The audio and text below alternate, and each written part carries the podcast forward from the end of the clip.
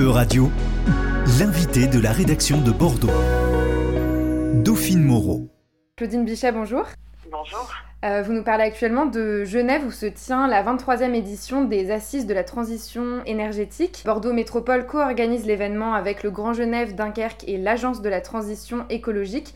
Quel est l'objectif euh, de ces Assises européennes de la transition énergétique? Un des grands objectifs, c'est bien sûr de réunir euh, tous les acteurs de la transition énergétique ainsi que les territoires. Donc il y a de très nombreuses collectivités à la fois du Grand Genève mais aussi françaises qui sont présentes. Et donc, euh, on échange beaucoup euh, autour euh, d'ateliers, de plénières, beaucoup de rencontres.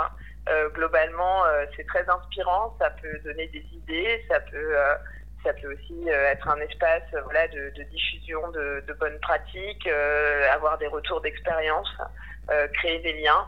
Donc on est vraiment, je pense, là dans, dans une co-construction de l'ensemble des acteurs ici présents euh, et, voilà, on essaye de, trouver un cap dans cette transition euh, qui, est, pas évidente.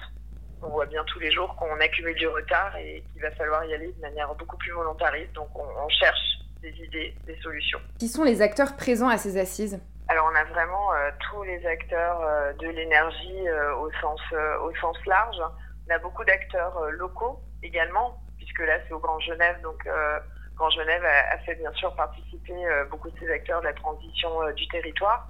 L'année prochaine, ce sera à Bordeaux. On aura la chance du coup de pouvoir euh, associer nos, acteurs plus locaux.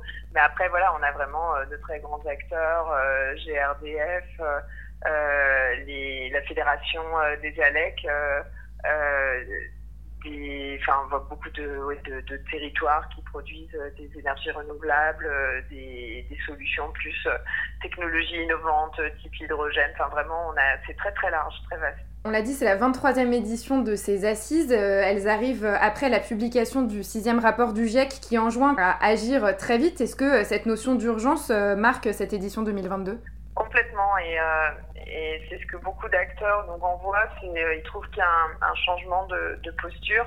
Euh, le thème de ces assises, c'est moins pour plus, donc c'est vraiment axé sur euh, la sobriété. Mais on est voilà en train de d'attaquer le sujet, je dirais, avec plus dans le vif qu'auparavant. mais voilà, en, en, en, réfléchissant à comment embarquer le plus largement possible, parce qu'aujourd'hui, le constat qu'on fait, c'est qu'on se heurte globalement soit à un déni, soit à des personnes, euh, des acteurs qui ne veulent pas changer grand-chose. Or, on sait que voilà, quand on doit diviser par 6 les émissions de gaz à effet de serre, on va devoir en réalité changer beaucoup de choses.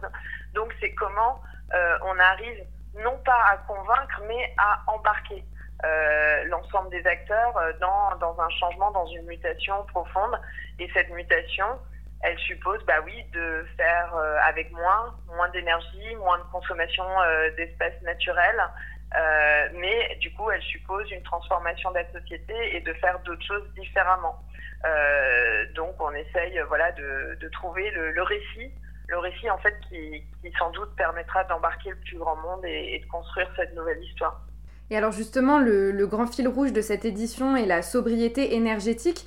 Euh, c'est un terme qu'on entend euh, de plus en plus pour penser euh, la transition écologique Oui, bah en fait, alors dans les émissions de gaz à effet de serre, le socle énergétique est très fort. 80% de nos émissions de gaz à effet de serre sont en fait liées à notre consommation d'énergie fossile.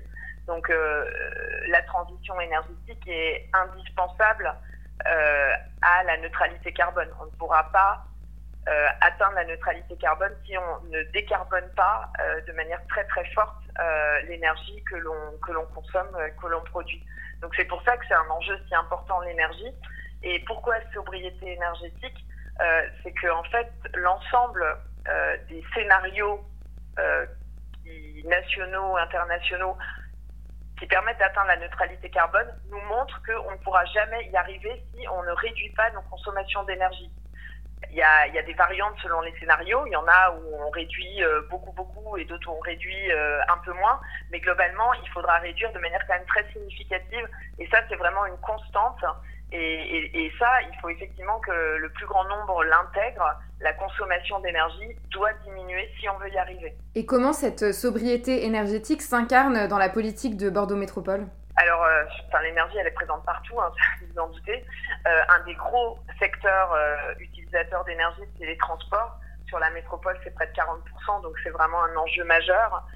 donc là, effectivement, décarboner, décarboner les carburants, euh, soit effectivement euh, le report modal, euh, aller vers des mobilités douces. Donc là, on a vraiment de gros objectifs avec la nouvelle stratégie des mobilités de passer la voiture de 50% à 33%. Ça, c'est un premier axe. Et puis après, voilà, il y aura aussi les changements de motorisation, aller vers des véhicules électriques qui utilisent du coup une autre énergie que, que, le pétrole. ça, ça fait partie des, enjeux très importants euh, pour notre territoire, mais pour l'ensemble des territoires, on est à peu près tous euh, euh, confrontés à, ce problème des transports. Et après, bien sûr, on a tout ce qui est bâtiment, alors logement, bâtiment tertiaire. Là, on a vraiment de très gros enjeux de rénovation, de manière à faire en sorte que les bâtiments consomment moins d'énergie pour se chauffer ou pour se refroidir. donc là, c'est là-dessus où on a commencé à, travailler avec une grande ambition sur, euh, sur une stratégie euh, de rénovation énergétique euh, des logements, où, on, a vraiment renforcé de manière très forte les, moyens de la métropole pour accompagner les habitants du, territoire sur ce volet-là. On va s'attaquer très vite là au volet tertiaire, donc comment accompagner les entreprises là-dessus. donc voilà, en tout cas, ça, fait partie des, grands sujets assez structurants qui permettent de contribuer à la sobriété énergétique. Après, comme je disais, l'énergie, elle est vraiment présente partout, donc euh, tous les secteurs en fait sont concernés. Il y a vraiment des moyens d'action euh, que l'on peut déployer dans absolument tous les secteurs. Euh, sur l'alimentation, on peut travailler sur des filières courtes pour réduire aussi la consommation de carburants associés. Donc voilà, il y, a, il y a plein de chantiers en cours. Qu'est-ce que ça apporte à Bordeaux Métropole de participer, de co-organiser ces assises et qu'est-ce que vous retenez pour le moment de cette, de cette édition 2022 Ça nous apporte forcément de, de co-organiser parce que ça veut dire qu'on est vraiment partie prenante de cet événement et complètement intégrée euh, du coup au choix des acteurs et dans des partenariats euh, qui sont qui sont vraiment intéressants pour la métropole. Et quand elles vont venir à Bordeaux euh, l'année prochaine ça sera vraiment intéressant parce que ça permet aussi de stimuler notre propre écosystème local et, et, ça c'est vraiment un, enjeu important pour nous de stimuler l'ensemble des acteurs et les faire converger vers ce même objectif sur notre territoire donc c'est en ça que c'est vraiment euh, très très vertueux. Et après, comme je disais en tout début, euh, les retours d'expérience, les échanges de bonnes pratiques, tout ça, c'est euh, voilà, c'est vraiment très très riche. Et la dimension européenne a une valeur ajoutée par rapport à une dimension strictement nationale, par exemple? Oui, tout à fait. Les pays sont plus ou moins avancés, donc on a vraiment, on a vraiment à travers l'échange de pratiques entre pays des, idées. Alors après, ce qui est compliqué, c'est que d'un pays à l'autre, on n'a pas forcément les mêmes réglementations, les mêmes législations. Donc ça, ça fait que quelque chose fonctionne bien, qui est fait dans un pays n'est pas forcément transposable, mais néanmoins ça permet euh, quand même vraiment d'échanger encore plus de pratiques. Et puis aussi euh, à l'échelle européenne, ce qui est intéressant, c'est qu'il y a quand même pas mal de programmes d'investissement euh, de l'Europe qui accompagnent à la transition énergétique ou écologique au sens large. Et, et, et ça, c'est vraiment des programmes qui sont assez fédérateurs, où il y a aussi pas mal de moyens qui sont alloués par l'Europe. Euh, par la Banque européenne d'investissement. Euh, donc euh, voilà, il y a, quand même une, stratégie européenne sur ce sujet-là et, enfin voilà, ça me paraît naturel d'être partie prenante de cette dynamique. Sur le, contexte plus français, deux nouvelles ministres viennent d'être nommées donc à la transition écologique et énergétique. Est-ce que c'est présent aussi dans, vos discussions? Qu'est-ce que ça nous dit aussi de la possibilité que vous aurez à mettre en place ces projets dont vous discutez aux assises?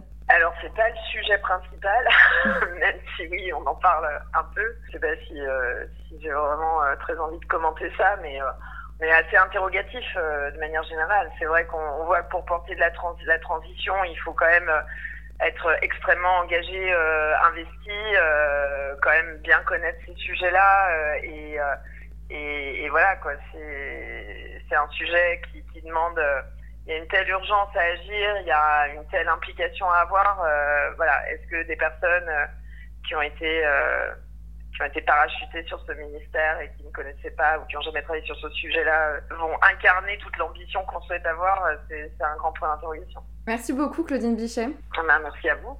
C'était l'invité de la rédaction de Radio. Retrouvez dès maintenant les podcasts de la rédaction sur euradio.fr.